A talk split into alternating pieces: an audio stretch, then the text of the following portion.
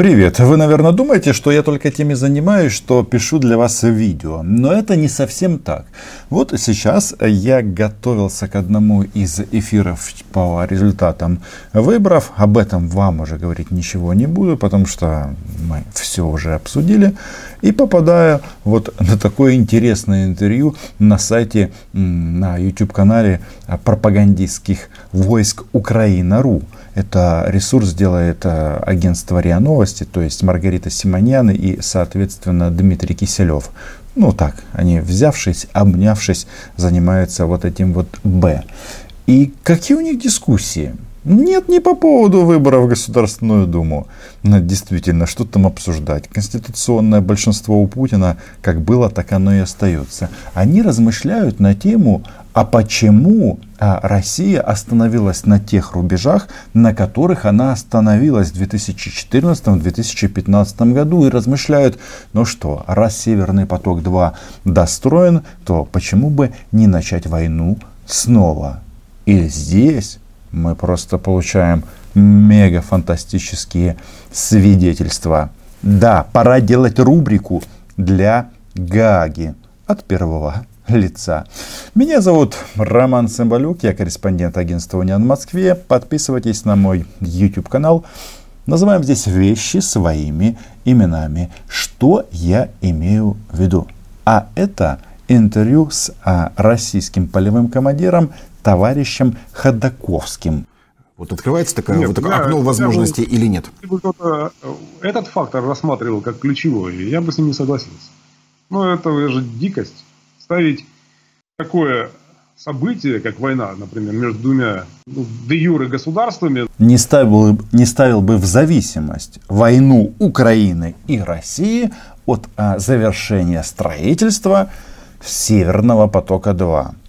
Не знаю, я понимаю, что Ходаковский, он сейчас там не удел, просто говорящая голова, ну и по сути без каких-либо полномочий. Но блин, нам же говорят про гражданский конфликт.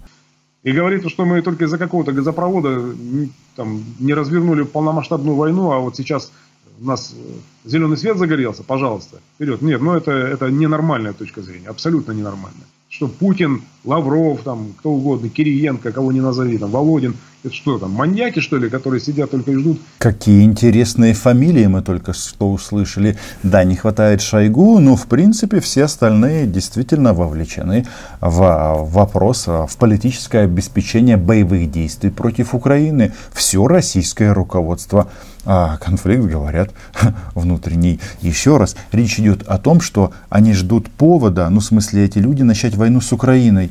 Блин, ну, в смысле, продолжить наполчение, наполчение, продолжить наступление так называемого ополчения вглубь, вглубь Украины.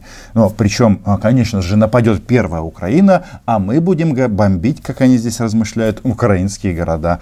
Молодцы. Никто не спалился. То, что мы не взяли Мариуполь, то, что мы не взяли Донецкую область до ее границ, а если бы мы вышли на границу Донецкой области, то газопроводу это точно никак бы не помешало. Потому что там нет газопровода. Но вы знаете, э, тут очень важно всегда разобраться. Да, мы не вышли к границам Донецкой и Луганской области. А кто это мы? А, те, а, кем управляет Путин, ну и другие товарищи. Фамилии вы эти уже слышали. И кто-то скажет, Рома, ну что же ты это все, ну это как-то, ну, нечестно, ты натягиваешь вот эти вот выводы под свою точку зрения. А где твои доказательства? Но опять же, эти люди говорят все сами, откровенно своими ртами. Для Гаги.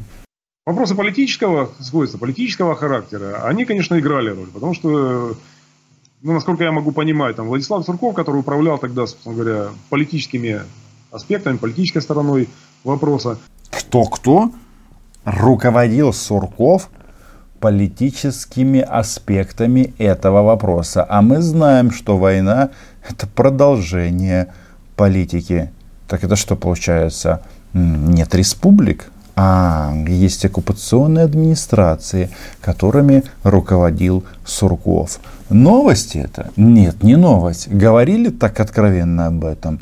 Возможно, но этот пассаж, мне кажется, для Гааги нужно законспектировать. Так, подождите, где моя флешка? Вот я сейчас это на флешечку все закину и отправлю на Гаагу.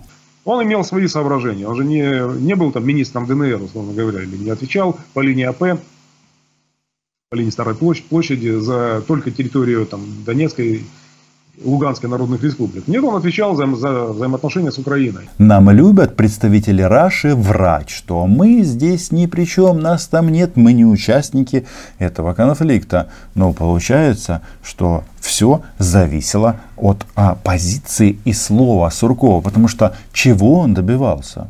Но это известно. А, подловить Украину сделать ее зависимой а, от Кремля. Причем сделать это огнем и мечом. И он смотрел в расширенном формате на перспективы. И, видимо, тогда с точки зрения рациональной, с точки зрения прагматичной, он посчитал, что сейчас э, получить какой-то бонус в виде там, Донецкой и Луганской областей по их границам административным. Человек, который занимался взаимоотношениями с Украиной, рассматривал для себя бонус. То есть, еще раз, выйти на границы областей, то если он мог принимать такие решения, то, очевидно, на земле вот орки типа вот этого дядечки его слушали. Ну, это классические предатели. Понятно, не они являлись основной боевой силой в, в тех в те времена, в тот момент. Это были россияне. И потерять любые возможности, любую перспективу диалога с Украиной и переформатирования Украины, ну, ну наверное, это нерационально. А что ж вы в 2014-2015 году не рассказывали этим идиотам, которые приехали с Раши убивать украинцев, что они борются не с фашизмом, а за то, чтобы переформатировать Украину, за то, чтобы получился вот этот вот рычаг политического давления на Украину. Ничего не вышло, только война. А, то есть единственный способ давить на Киев, они начинают стрелять и убивать граждан Украины. Прекрасно.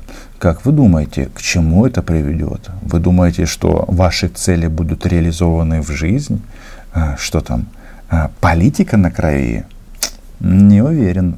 Лучше сейчас остановиться на каких-то там достигнутых рубежах и скажем так, ввести, втянуть Украину в постоянный какой-то диалог и даже поставить ее положение манипулируемое, манипулируемое не Украиной, да? Кремлем. Мы понимаем, Сурков, Путин, ну, значит, Кремлем, а не республиками. И вы знаете, в данном случае пора наговорить, наверное, некоторое количество аргументов в адрес а, предыдущего президента Украины. Вот все говорят, что Минские соглашения, зрада, зрада. Вы слышите, чего они хотели, а что они получили? Ну, с таким уровнем амбиций Кремля да, они отгрызли Крым, да, они отгрызли части Донецкой и Луганской областей, но хотели-то значительно больше, а за счет вот этих вот а, соглашений Минск-1, Минск-2 у Украины было время перегруппироваться, и Ходаковский об этом сам говорит, ему это не очень нравится, но что мы слышим далее? Ну, наверное, это выгоднее политической точки, с политической точки зрения, но Владислав Сурков, он же человек особого склада ума. Это игрок постоянный. И я думаю, что перед э, наступлением конца и то у него мозги будут работать вот в таком режиме, примерно, нам не успокоиться. Получается, что Сурков-то агент СБУ? Он постоянно в динамике. Вот он искал варианты, я сейчас не оправдываю, я просто объективизирую как бы. И насколько я понимаю, он рассчитывал, что принципе, делая некоторые уступки, пасы, даже в адрес, например, того же Рената Ахметова, потому что Мариуполь для Ахметова был значимым городом. Ага, то есть пока русские солдаты в отпуске проливали кровь, Сурков играл. Играл жизнями, ну и, соответственно, э, территориями очень хорошо. Только я вам хочу сказать, что вот эта вот история про то, что вот там Ахметов договорился, чтобы не брали Мариуполь, это все фигня на постном масле. Это история от, э, это события, датированные маем 2014 года. И тогда с Путиным вели переговоры очень и очень активно западные лидеры, американцы, немцы. И тогда в мае, не ошибаюсь, седьмое, по-моему, Дидье Бухгалтер, или Бурхарт, не помню сейчас фамилию, можете погуглить, если хотите. Это на то время президент Швейцарии встречался с Путиным. И э, по моим данным, а это мне рассказывали, рассказывали швейцарские журналисты после встречи со своим послом, а, он тогда привез Путину такой ультиматум Запада. Будешь наступать, в частности, на Мариуполь, отрубим тебе, сука, свифт. Нет, вот это слово из четырех букв, конечно, швейцарцы не говорили. Это я уже от себя добавил. И да, ведь на, Зап на Западе, может быть, они не оказали там а, какой-то суперрешимости, но это же диалог. Они оказывали давление на российскую сторону. И поэтому они не взяли Мариуполь, а не по каким-то другим причинам. Не потому, что Ахметов всесильный. Потому что когда идет Орда с российскими автоматами, тут твое политическое влияние, но не имеет значения. Я что-то а, подозреваю, что для Рената Леонидовича много чего было дорогого в Донецке. Он был хозяином этого города. И Шахтар-Арена, и его собственная резиденция. Где это? Под Шахтар-Ареной пасутся козы. Ну а по Донецку ходят дикие кабаны. А политики не исключают возможности общения даже с теми, кто вчера еще считался противником. Здесь, как мы говорим неоднократно, нет друзей, вечных друзей, вечных врагов, есть вечные интересы страны и интересы этой страны, ну в смысле России, а, пытался реализовать а, Владислав Юрьевич Сурков. Ну, да. Какая интересная у нас гражданская война. Все. Но политические соображения, я думаю, что оказались более первичными, приоритетными. Ну и как результат, видимо, потом принятое президентом России Владимиром Путиным решение об отстранении от этого направления Владислава Суркова. За что? А, за неубедительную и неудовлетворительную работу.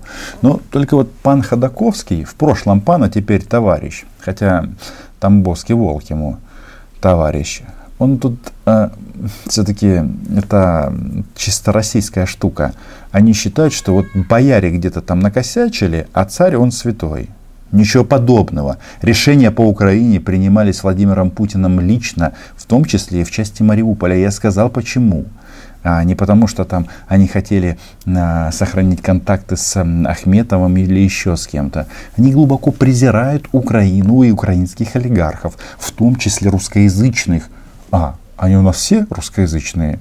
Вот всех и презирают. Значит, наверное, его деятельность в первую очередь того периода была, наверное, признана неэффективной. И в результате привела к каким-то последствиям, которые вот сейчас мы как раз и пожинаем. Последствия – это подписание Минского соглашения. И вот э, получается, что Сурков накосячил. А последствия какие? То есть, что это дало Украине? Товарищи тоже нам об этом поведали. Потому что говорят, что раньше украинская армия хотела бежать, э, сломя голову. Куда она хотела бежать? Бежать нам некуда, но тем не менее. А теперь что? В том смысле, что вот сейчас развернуть боевые действия при другом качестве украинской армии, при, при другом ее тактическо-стратегическом положении, это будет уже чревато совсем другими последствиями. Она сейчас не так уже готова бежать. Может, если хорошо ее вломить, но если хорошо вломить, то, соответственно, будут большие потери. А кто будет этим заниматься? Вот это вот вломить. Кто это будет делать? Шахтеры? Ребята, там уже некому воевать. Дураков осталось минимум. Минимум. Они все уехали. Куда? В Украину, в том числе в Россию. Да, будет следующее видео на эту тему. Кто еще уехал из оккупированного Донбасса? А они тут нам рассказывают, что вломить хотят Украине. Ай-яй-яй-яй-яй. Мы, ну в смысле Путин, а, и уже не Сурков. Теперь четко понимаем, если тогда мы гипотетически представляли, во что превратится Украина через какое-то время, да и только окрепнуть с точки зрения вот, установления власти в Украине, с точки зрения выстраивания взаимоотношений с Западом, тогда ведь все было разбалансировано. Да, правильно, она была разбалансирована, и поэтому Кремль атаковал. А сейчас уже все. У нас все уже сбалансировано. И армия, и взаимоотношения с Западом. Они это прекрасно понимают. И вот тут um, разглагольствуют. Говорят, что Сурков игрок. Не только Сурков, его начальник тоже такой же. А сейчас уже все уже второй легитимный президент, признанный всеми. Тогда мы могли и Порошенко, собственно говоря, не признавать. Но признали, я имею в виду Россия. Это что получается? У нас не хунта? Хм. Да. Кстати, в части хунта Россия по этим критериям далеко впереди планеты всей. Ну как, россияне, они же везде первые. И в конкурсе, где хунта тоже. Ну, тоже по соображениям политического характера. А вот сейчас мы имеем вот такой статус-кво сложный. И мне кажется, что причины, которые могут толкнуть нас, так сказать, на обострение, будут э, другого рода. Либо, либо все пойдет снизу и хвост завиляет собака. Хвостом он называет себя. Ну, то есть вот этих ребят с российскими автоматами. Но это вряд ли. Такое быть не может. Потому что они, они псы и выполняют приказы своего хозяина. И Ходаковский это знает. А хозяин у них один. Путин. Либо же, либо же Украина сделает какие-то шаги, которые будут ну, совсем несовместимы с э, внешней политикой России и абсолютно нетерпимы для России, например. Ну, то есть вступление в НАТО там, и всякое такое.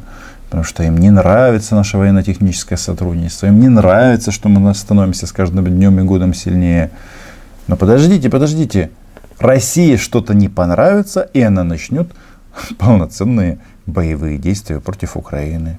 А как же, а где же эти? Где же молодые джамахирии? Где Дамбабова? Где Луганда? А их нет. Потому что их нет на карте.